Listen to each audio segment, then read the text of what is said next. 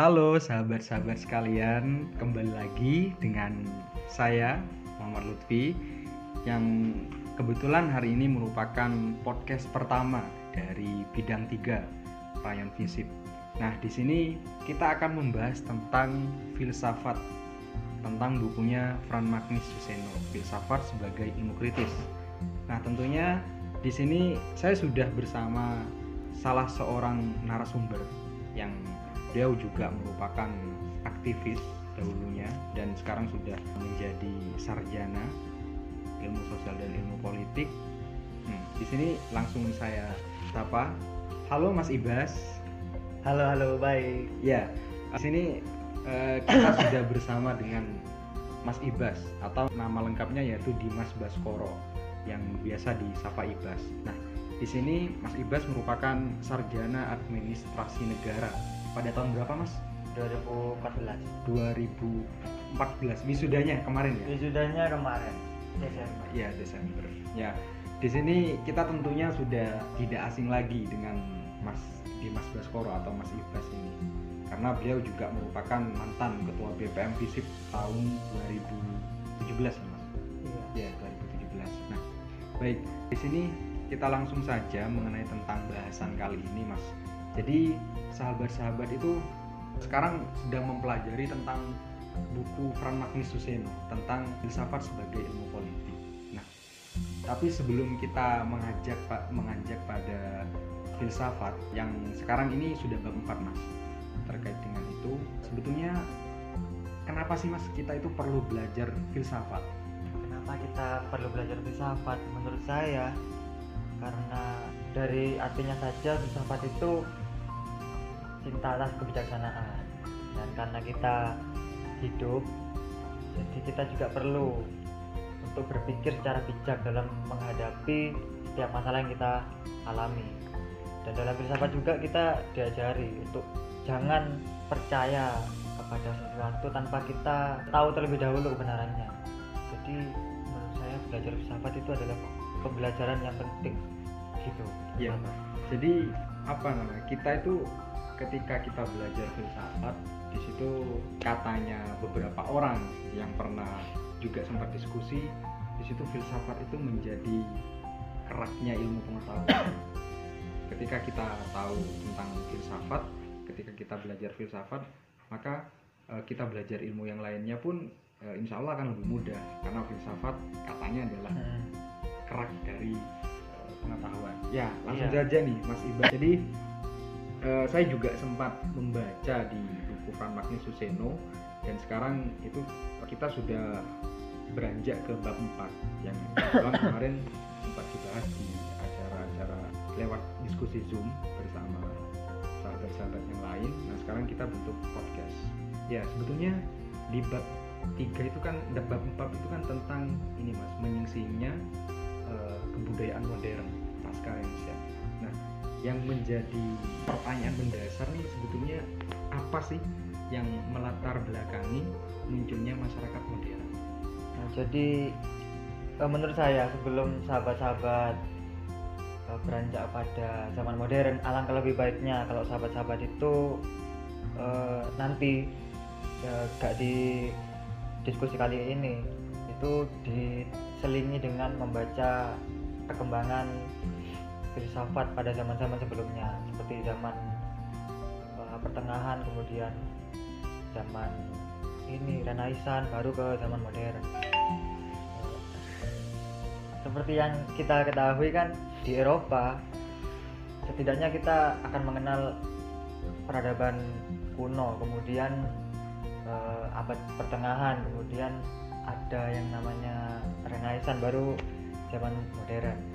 Ini Mas, eh, sekarang kan kita sedang ini ngobrol filsafat katanya. Nah, ini sebetulnya apa sih filsafat itu Mas? Dan kenapa sih mahasiswa dan khususnya sahabat-sahabat kok penting gitu belajar filsafat? satu-satu tanya ini Iya, filsafat filsafat itu apa sih Mas? kalau filsafat menurut Magnus ya itu bertanya dengan memberikan jawaban. Apa itu Mas? Gimana? ya jadi kita berusaha jadi manusia yang mempertanyakan segala hal tapi bertanggung jawab dengan memberikan kesimpulan dari pertanyaan kita. Jadi gak sekedar kita tanya atau mengkritisi sesuatu tapi kita gak memberikan jawaban. Asal tanya aja selesai ditinggal gitu. Kan gak bertanggung jawab kalau katanya magnis kita harus bertanggung jawab. Jadi harus memberikan paling tidak pernyataan setelah bertanya itu. Hmm, berarti kita juga harus ini ya apa yang menjadi pemahaman kita itu juga eh, apa namanya kita kayak harus menyimpulkan gitu. Ya kayak gitu. Dari suatu pertanyaan-pertanyaan. Ya. Mm-mm. kenapa sih mas? Kita kok penting belajar filsafat? Kenapa kok nggak belajar ilmu yang lain kayak namanya agama tah apa yang memang menjadi ruh dari kita gitu.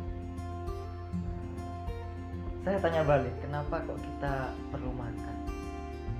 Ya karena makan itu memang kebutuhan kebutuhan primer katanya Oh, iya. anak ekonomi. Sama filsafat juga menurut saya itu kebutuhan primer menurut saya bagi orang-orang yang berpikir. Gitu sih. Kalau orang yang nggak berpikir berarti berarti itu nggak perlu filsafat nggak perlu Nggak perlu. makan tidur aja. Nyantai. Berarti memang filsafat ini dibutuhkan ya mas untuk menggerakkan eh, berpikir apa roda berpikir kita. Iya kan ada yang bilang juga filsafat itu ilmu dari apa induk dari segala ilmu. Ya karena ya itu menurut saya dasarnya ilmu ya berpikir dan filsafat itu berpikir gini mas, Eh, aku penasaran di ini mas tentang masyarakat modern. Nah, sebetulnya yang melatar belakangi adanya masyarakat modern tuh itu seperti apa mas? Gimana? Kalau dalam bukunya Magnis yang sahabat kita tanyakan ya di situ diceritakan kalau munculnya Masyarakat modern. masyarakat modern itu ada tiga sebab. Dan kenapa juga itu terjadi di Eropa? Bukan di Cina, di India atau di Mesir. Kan kita tahu peradaban peradaban tertua itu bukan di Eropa justru ada di Mesir, Sungai Indus dan Cina. Tapi kenapa kok di Eropa masyarakat modern ini lahir? Di buku Magnis ini dia menceritakan bahwa di Eropa ternyata ada tiga faktor utama yang bisa menjadi sebab kenapa kok muncul masyarakat modern di sana. Yang pertama yaitu ditemukannya mesiu. Jadi mesiu itu ditemukan di Cina. Hanya saja penggunaannya itu terbatas pada hal-hal yang sederhana seperti senapan. Tapi kemudian ketika itu pindah ke Eropa, ketika Mongol menyerang Eropa dan Eropa mempelajari bubuk-bubuk mesiu itu, mereka berhasil menciptakan meriam, berhasil menciptakan senjata-senjata modern dan itu akhirnya berhasil kalau katanya Magnus itu berhasil menggebrak benteng-benteng feodalisme yang ada di Eropa. Kemudian yang kedua ditemukannya kompas. Kompas juga sama ditemukan di Cina. Hanya saja kalau kita tahu kompas di Cina itu yang berbentuk heksagram itu, yang besar itu, yang susah untuk dibawa-bawa. Oh iya. Tapi kemudian orang Eropa sekali lagi mereka menemukan bagaimana kompas bisa dibawa ke mana-mana secara praktis dan akhirnya mereka jadi bangsa pengelana samudra. Akhirnya mereka selangkah lebih ke depan daripada bangsa-bangsa lainnya. Kemudian yang ketiga eh, ditemukannya mesin cetak. Sama halnya dengan yang tadi di Cina juga pertama kali ditemukan mesin cetak. Hanya saja mesin cetak di Cina itu apa ya susah untuk bergerak juga. Dan kemudian di Inggris eh di Jerman ditemukan mesin cetak yang lebih fleksibel yang mana itu mendukung berita surat kabar dan ilmu pengetahuan menyebar ke mana saja jadi akhirnya ilmu pengetahuan bukan hanya konsumsi dari orang-orang elit yang ada di atas dan beruang orang-orang yang ada di gereja yang saat itu berkuasa tapi semua orang memiliki ilmu pengetahuan akhirnya. jadi tiga faktor itu yang menurut Magnis bisa menyebabkan munculnya masyarakat modern di Eropa Oke, berarti ini ya mas lebih kepada teknologi ya Iya. yang melatar belakangi munculnya masyarakat modern. Itu kan eh, kita berbicara tentang peradabannya dan kita juga berbicara mengenai eh, latar belakang yang mempengaruhi eh, munculnya masyarakatnya. Nah, eh, kalau tentang ininya sendiri mas, tentang masyarakatnya yang disebut masyarakat modern itu yang seperti apa? Gitu. Kan kalau tadi yang melatar belakangi, tentunya eh, saya tarik kesimpulan tadi eh, munculnya masyarakat modern ini dilatar belakangi oleh perkembangan teknologi yang ditemukannya tiga hal tadi. Nah kalau tentang masyarakat modernnya sendiri itu itu apa sih masyarakat modern yang seperti apa? Hmm. Setidaknya ada tiga hal juga yang bisa saya tangkap dari masyarakat modern ini. Yang pertama adanya industrialisasi. Jadi manusia-manusia modern itu sudah tidak tergantung lagi kepada alam dan mereka sudah hidup dengan mesin-mesin. Jadi tenaga-tenaga manusia itu sudah mulai berkurang digantikan oleh mesin-mesin. Sehingga apa ya peradaban manusia itu semakin cepat berjalan dengan cepat produksi juga cepat barang-barang semakin tersedia. Seperti itu semakin mudah. Kemudian yang kedua adanya keterjangkauan menurut saya. Dan menurut Magnus juga itu adanya keterjangkauan di mana transportasi lebih mudah komunikasi juga lebih mudah. Jadi ilmu pengetahuan kemudian perpindahan manusia itu juga semakin mudah. Dan yang ketiga ini adanya sekularisasi antara manusia alam dan Tuhan atau yang bersifat adikodrati jadi pemikiran manusia itu sudah memisahkan antara ini manusia yang memiliki manfaat punya manusia. Kemudian ini alam. Alam dimanfaatkan oleh manusia. Dan ini adikodrati hal yang bersifat gaib. Jadi ketiga hal itu dipisahkan oleh manusia-manusia modern. Gitu sih. Iya, berarti ini ya mas, yang menarik tadi yang yang tiga sekularisasi antara manusia dan alam. Jadi eh, di situ ada tiga hal yang manusia bedakan antara kalau bahasanya anak PMI ini habluminallah, nah ya yang satu nih habluminanas, yang satu habluminal alam. alam. Nah, jadi yang dimaksud dengan adanya pembeda itu di mananya mas? Dari segi mana ini kita ada pembeda? dari segi pola pikir jadi ketika manusia itu bertindak mereka itu nggak memikirkan tentang keberlangsungan alam jadi mereka hanya berpikir ini pohon bermanfaat bagi saya. Oke saya tebang Eksploitasi itu. iya jadi mereka nggak peduli tentang apa guna pohon untuk mempertahankan air dan juga yang bersifat ketuhanan. Mereka sudah gak peduli yang penting hidup saya nyaman. Enak mereka kan udah gak peduli dosa-dosa dan yang lainnya. Kebanyakan orang-orang modern seperti itu.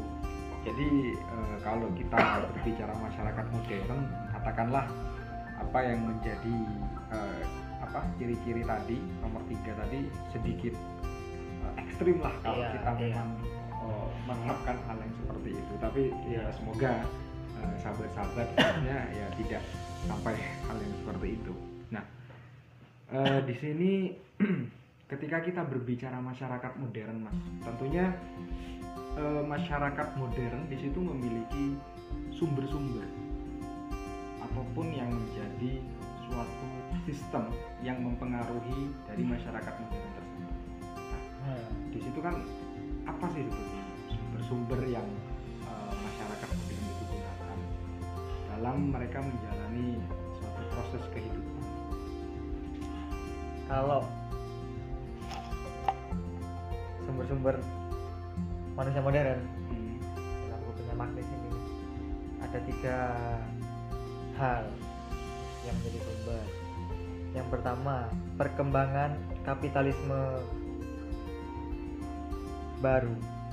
Jadi kapitalisme itu bukan lagi berpikir mengenai memproduksi barang untuk memenuhi kebutuhan sendiri atau memenuhi kebutuhan pasar. Kapitalisme jenis ini lahir untuk mengakumulasi modal. Jadi pemikirannya sudah berbeda lagi.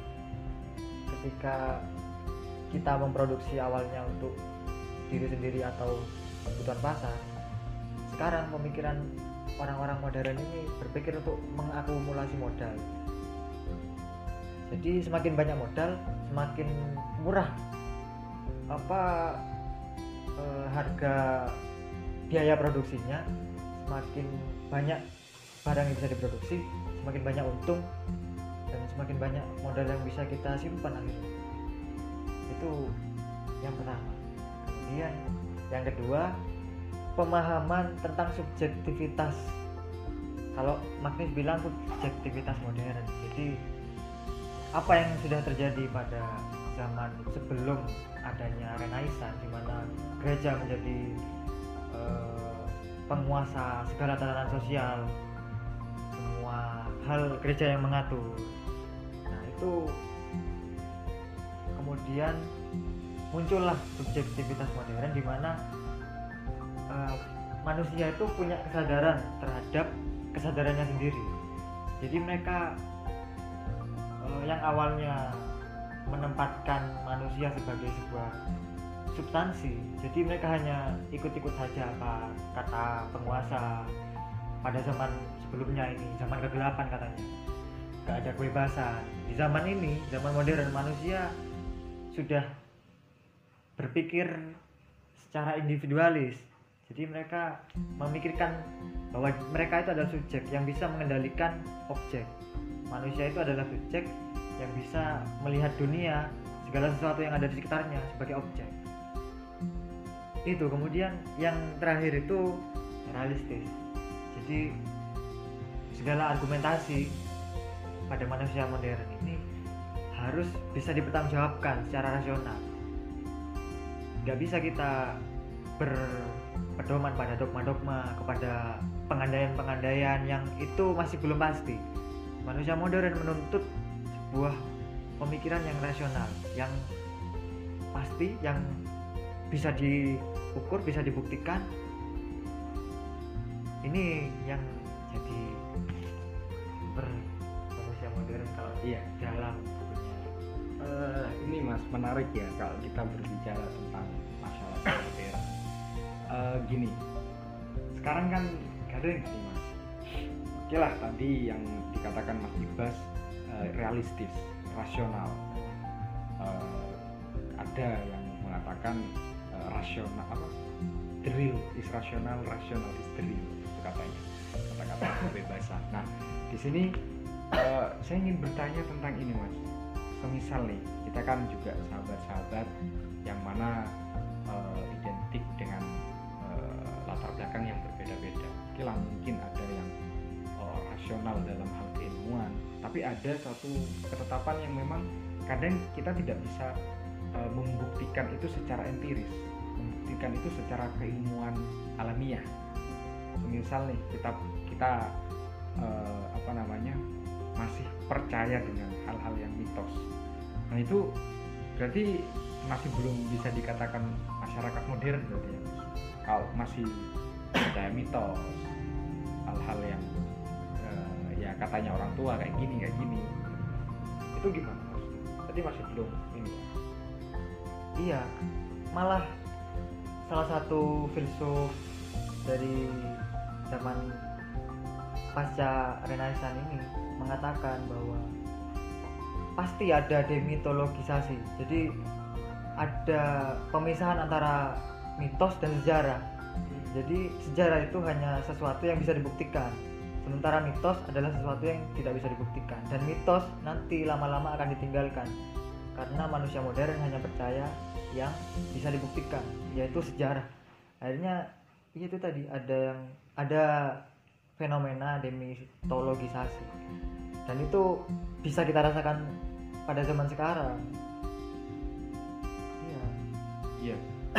Eh, jadi kalau bicara tentang masyarakat modern ini ya penuh dengan suatu eh, perdebatan. Mungkin ada yang mengaku dirinya sudah menjadi masyarakat modern, tapi eh, apa masih ada unsur-unsur yang mempengaruhi eh, dia masih berpikir secara primitif dan lain sebagainya.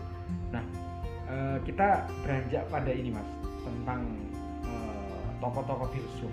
Tentunya di masa Renaissance ini kan bagaimana di sana keilmuan Eropa di situ mulai meningkat dan mulai menunjukkan bahwasannya keilmuan Eropa itu uh, memang benar-benar ada.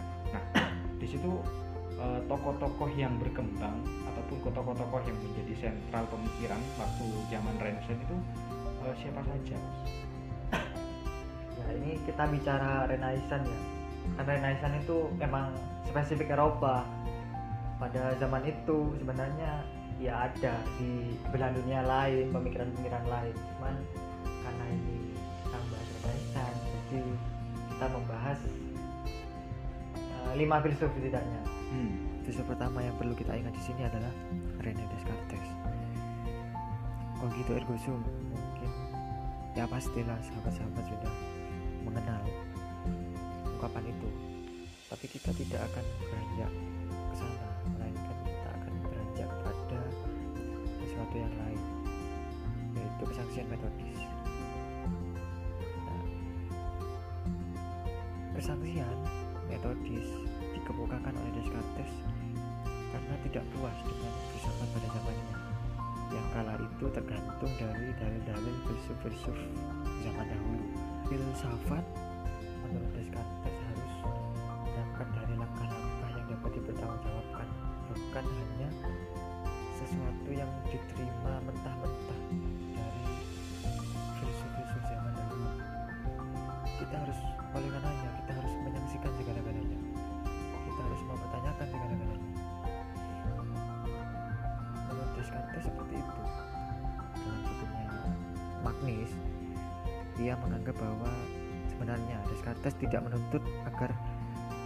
filsuf menyaksikan segala-galanya. Jadi semisal Descartes eh, percaya bahwa Allah itu ada. Descartes tidak boleh membangun sebuah sistem filsafat atas pengandaian bahwa Allah itu ada kecuali ia dapat memperlihatkan bahwa eksistensi Allah itu tidak dapat dilakukan lagi. Artinya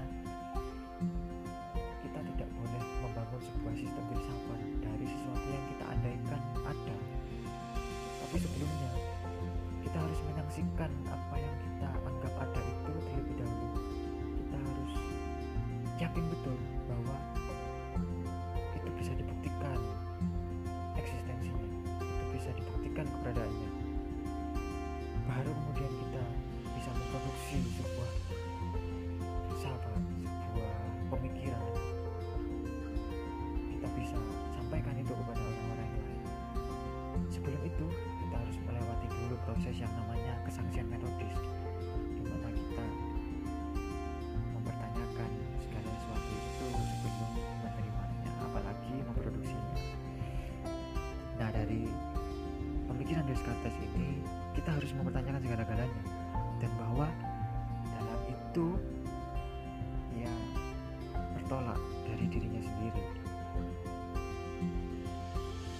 modern memang seperti itu akhirnya menurut Magnis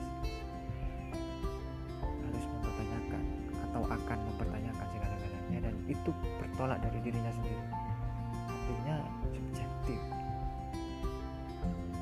Kemudian filsuf yang kedua adalah Thomas Hobbes. Homo homini lupus mungkin sahabat-sahabat sering juga mendengar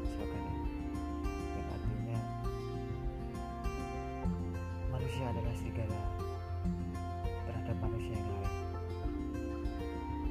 Nah pemikiran ini lahir pemikiran yang kejam ini lahir dari kondisi Mas yang kala itu berada dalam peperangan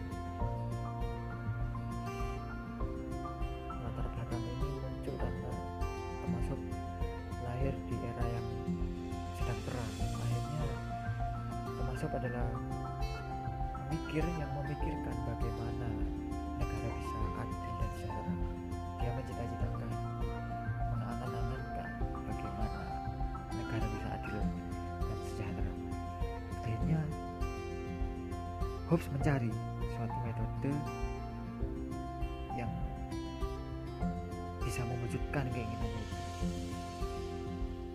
Hobbes tahu akhirnya bahwa manusia tidak memiliki pandangan yang rasional sebenarnya melainkan akhirnya dikendalikan oleh nafsu-nafsu.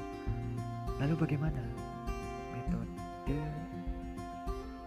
yang bisa mengukur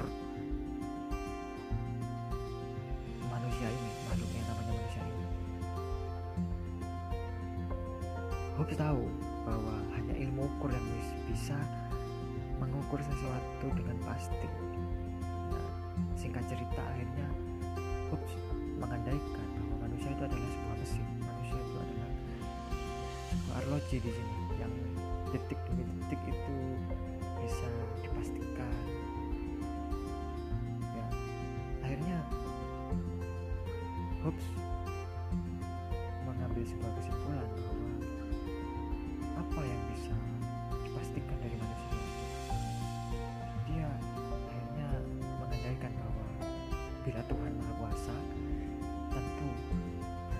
tidak bebas. Dan bila manusia merupakan makhluk yang berbadan material berarti dia berada di bawah hukum alam. Lalu apa yang membuat manusia bergerak? Secara teratur akhirnya Hobbes melihat bahwa manusia bisa diukur bukan melalui fisiknya melainkan secara psikis. Hobbes meneliti ini. Manusia dilihat secara psikis bahwa dia memiliki nafsu-nafsu memiliki perilaku yang terulang. Akhirnya dia menemukan bahwa nafsu manusia atau perilaku manusia yang paling kentara yang paling kuat adalah mempertahankan diri manusia akan cenderung ketakutan akan kematian dan oleh karena itu Mas Hope menciptakan konsep Leviathan bahwa negara harus kuat dan ditakuti oleh masyarakatnya sehingga masyarakat patuh terhadap negara dan tercipta sebuah keadilan dan kesejahteraan. Nah dari pemikiran Thomas Hobbes ini kita bahwa manusia itu dianggap sebagai sebuah mesin tanpa kebebasan, tanpa akal budi, tanpa suara hati dan tanpa tanggung jawab. Bahwa semuanya hanya sebuah mekanisme-mekanisme yang perlu ditentangkan nah ini dari Hobbes filsuf ketiga yaitu John Locke Locke ini memiliki anggapan bahwa seluruh pengetahuan kita berasal dari pengalaman. Dan apa yang kita ketahui melalui pengalaman itu bukanlah sebuah objek yang kita tahu itu melainkan hanya kesan-kesan kepada panca indera kita. Jadi bila kita melihat sebuah air itu kita hanya melihat kesan bahwa oh itu air. Kita belum tahu kalau itu benar-benar air kecuali kita sudah merasakannya meneguknya meminumnya. Seperti itu. Nah dalam filsafat John Locke ini kita bisa melihat bahwa manusia modern itu memiliki tekanan yang kuat kepada pengalaman dan penolakannya juga kuat terhadap hal-hal yang uh, tidak dapat dirasakan dari pengalaman. Nah, ini lagi. Menurut Locke, kita tidak melihat pohon atau orang mendengar bunyi trompet, melainkan kita hanya melihat kesan indrawi pada retina mata kita bahwa kita melihat sesuatu yang sebagai pohon dan kita juga mendengar reaksi selaput kuping kita terhadap getaran-getaran udara yang disebabkan oleh tiupan trompet. Nah, apa yang kemudian bisa kita pelajari dari John Locke bahwa pandangan ini condong kepada subjektivitas. Bahwa gak, gak ada lagi yang namanya objektivitas umum. Jadi kita seakan-akan harus menerima bahwa setiap orang itu memiliki pandangannya sendiri-sendiri memiliki kesan-kesannya sendiri memiliki subjektivitasnya sendiri. Jadi eh, ya kita harus memahami itu bahwa manusia modern harus paham bahwa objektivitas itu mulai menipis. Yang ada adalah subjektivitas dari masing-masing individu. Kemudian filsuf keempat yaitu David Hume. Nah Hume hampir sama dengan John Locke. Dia menekankan kepada sebuah empirisme. Nah, yang menarik di sini bahwa Hume ini menganggap ini uh, post hoc non propter hoc sesudahnya bukan karenanya. Apa maksudnya? Nah contohnya ketika saya melemparkan sebuah batu ke jendela kemudian batu kena kaca dan kaca pecah. Nah menurut Home, Home yang dapat dipastikan hanyalah bahwa jendela pecah sesudah tersentuh batu. Tapi kita tidak tahu apa yang menyebabkan kaca itu pecah. Yang kita tahu hanyalah kaca itu pecah ketika batu menyentuhnya nah apa yang kita perlu pelajari di sini kita pahami di sini bahwa kita tidak dapat mempunyai pengetahuan yang pasti yang ada hanyalah potongan-potongan pengalaman yang akhirnya menciptakan sebuah kesan pada saat itu.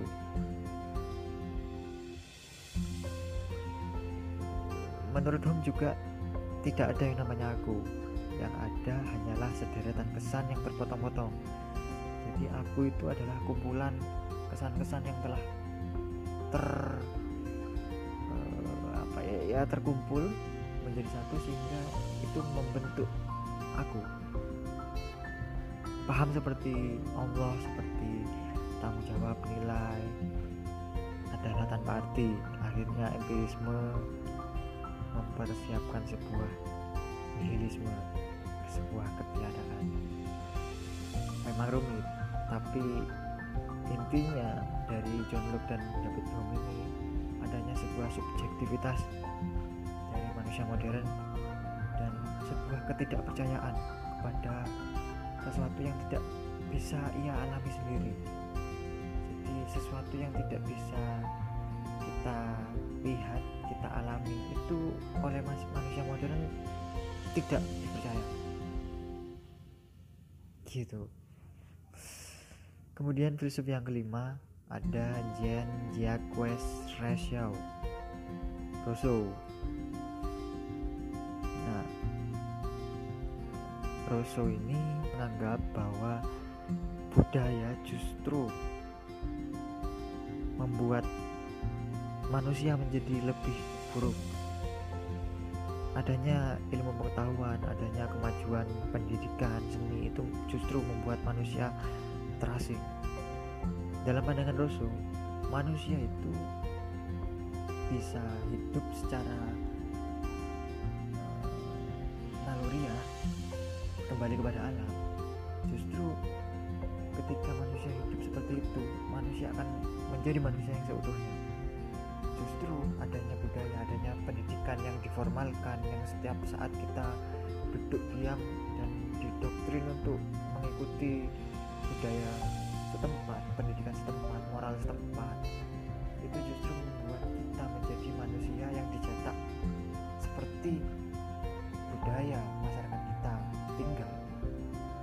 kita menurut Rasul. Seharusnya manusia itu yang mencari jati dirinya sendiri di alam bebas yang kembali kepada alam. Makanya dia punya slogan yang namanya retur Allah natur kembali ke alam. Nah dalam filsafat Rousseau ini kita bertemu dengan skeptisisme yang mendalam terhadap kemajuan manusia dengan pesimisme terhadap kebudayaan dengan penghargaan terhadap hal-hal yang bersifat alamiah dan asli dan sekaligus pandangan yang menurut Magnis naif yang menganggap manusia alamiah adalah yang paling baik. Jadi asal dia dibiarkan berkembang menurut iramanya sendiri bukan menurut pandangan agama etika budaya ini akan menjadi baik. Menurut Magnis ini adalah suatu uh, ramuan suatu fenomena yang penting yang harus kita ingat dalam budaya modern. Nah, lima filsuf ini menurut Magnis itu mewakili pemikiran-pemikiran dari zaman modern bahwa manusia akan manusia modern itu akan mempertanyakan segala-galanya. Kemudian adanya subjektivitas adanya ketidakpercayaan terhadap apa yang tidak dialaminya. Kemudian eh, pesimisme terhadap ya seperti Rousseau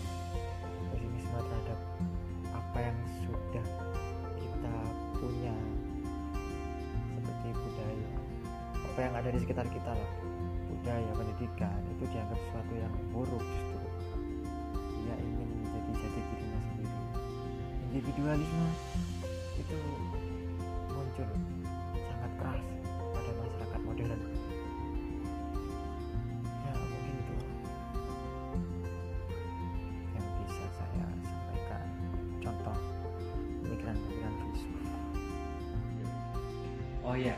jadi setelah kita mengetahui terkait dengan ini ya Mas tadi eh, ilmuwan atau filsuf yang eh, berkembang ataupun ada di zaman Renaissance itu tentunya juga menjadi suatu eh, kesinambungan antara lahirnya masyarakat modern dan munculnya pemikir-pemikir di era Renaissance. Jadi eh, pada intinya dan juga para, pemikir di era filsuf itu di situ juga memiliki pemikiran ataupun menjadi peradaban baru bagi masyarakat di Eropa waktu itu. Seperti itu ya mas. Ya. Eh, mungkin kita sudah ini ya sudah panjang lebar membicarakan tentang eh, masyarakat modern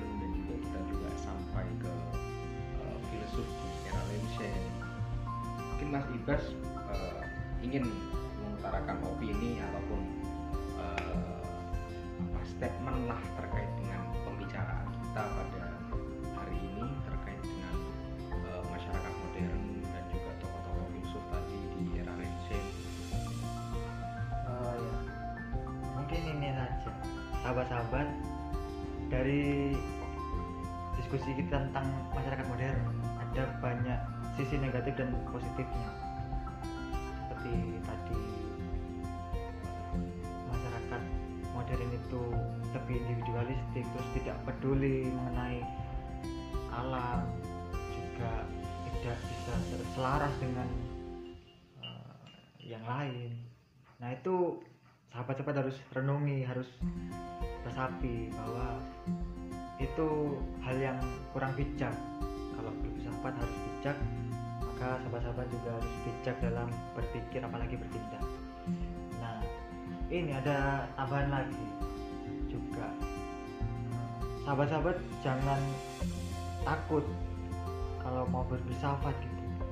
Kemarin saya ini sempat dengar ini ya diskusi yang sebelumnya.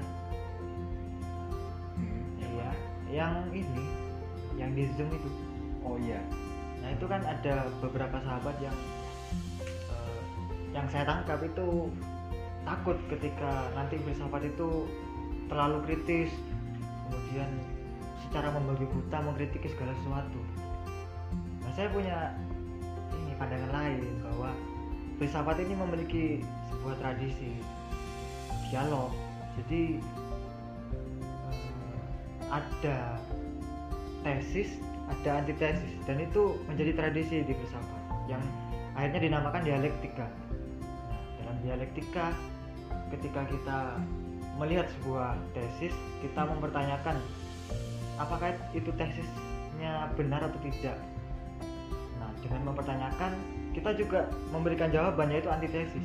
Dan itu menjadi sebuah sejarah tradisi sejarah yang di berlembar-lembar buku sahabat-sahabat baca itu sudah runtut bagaimana filsuf-filsuf saling bersautan saling berdialog tentang sebuah argumentasi. Dan itu tidak ada putusnya. Akhirnya kan ini menjadi dialektika historis. Dan tradisi ini adalah sebuah tradisi yang menurut saya gak mungkin filsafat itu anti kritik gak mungkin filsafat itu uh, akan menjadi sebuah kemapanan nanti. Karena dia sendiri memiliki tradisi yang mengkritisi dirinya sendiri. Dia sendiri memiliki tradisi yang saling melengkapi saling menyempurnakan dari zaman ke zaman. Jadi e, malah saya berpikir bahwa suatu hari filsafat ini akan menjadi sebuah tidak sih bukan sebuah kesempurnaan tapi akan semakin sempurna di suatu hari. Mungkin seperti itu bukan malah akan merusak. Justru eh, orang-orang uh, yang ini kurang memahami filsafat justru akan saya rasa merasa bahwa filsafat itu akan selalu menjadi tukang kritik. Padahal dalam tradisinya seperti itu sahabat-sahabat. Jadi nggak perlu takut belajar filsafat. Filsafat itu bukan sebuah hal yang perlu ditakuti tapi perlu dipelajari. Seperti itu. Betul sepakat.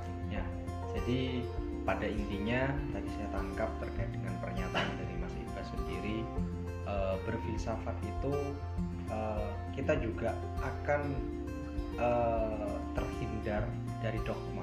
Bagaimana kita tidak hanya terpaku dengan suatu hal tanpa kita mau berpikir. Kalau katanya Descartes Jogito ergo sum. Jadi kita tidak boleh menerima suatu hal itu dengan mentah. Tapi kita juga bisa mengolah bahkan kita bisa berpikir, memikirkan mengkritisi skeptis terkait dengan apa yang menjadi uh, suatu objek yang sedang kita alami pada saat ini. Seperti itu. Dan ya pada akhirnya uh, kita juga akan kembali pada nilai dasar kita nilai dasar pergerakan. Uh, yang mana di sana kita juga memiliki hablum minanas, hablum minallah dan hablum minan alam yang mana kita sebagai warga pergerakan tentunya kita juga harus menjaga pola-pola hubungan yang seperti ini. Uh, kita juga uh, tidak harus uh, apa ya individualistik untuk dapat dikatakan sebagai masyarakat modern tapi kita juga dengan menerapkan minanas dan kita selagi kita memiliki pemikiran yang maju dan uh, selalu ada orientasi yang ke depan yang maju visioner kita juga bisa dapat uh, dikatakan ataupun kita dapat melakukan hal-hal yang uh, di situ uh, kebanyakan masyarakat modern lakukan. Ya uh, itu sih mas. Uh, terima kasih karena sudah berkenan untuk uh, berdiskusi pada kali ini. Ya itu uh, itu sahabat. Uh, jadi uh, sekian dari saya. Kurang lebihnya mohon maaf. Wabillahi ila komentari assalamualaikum warahmatullahi wabarakatuh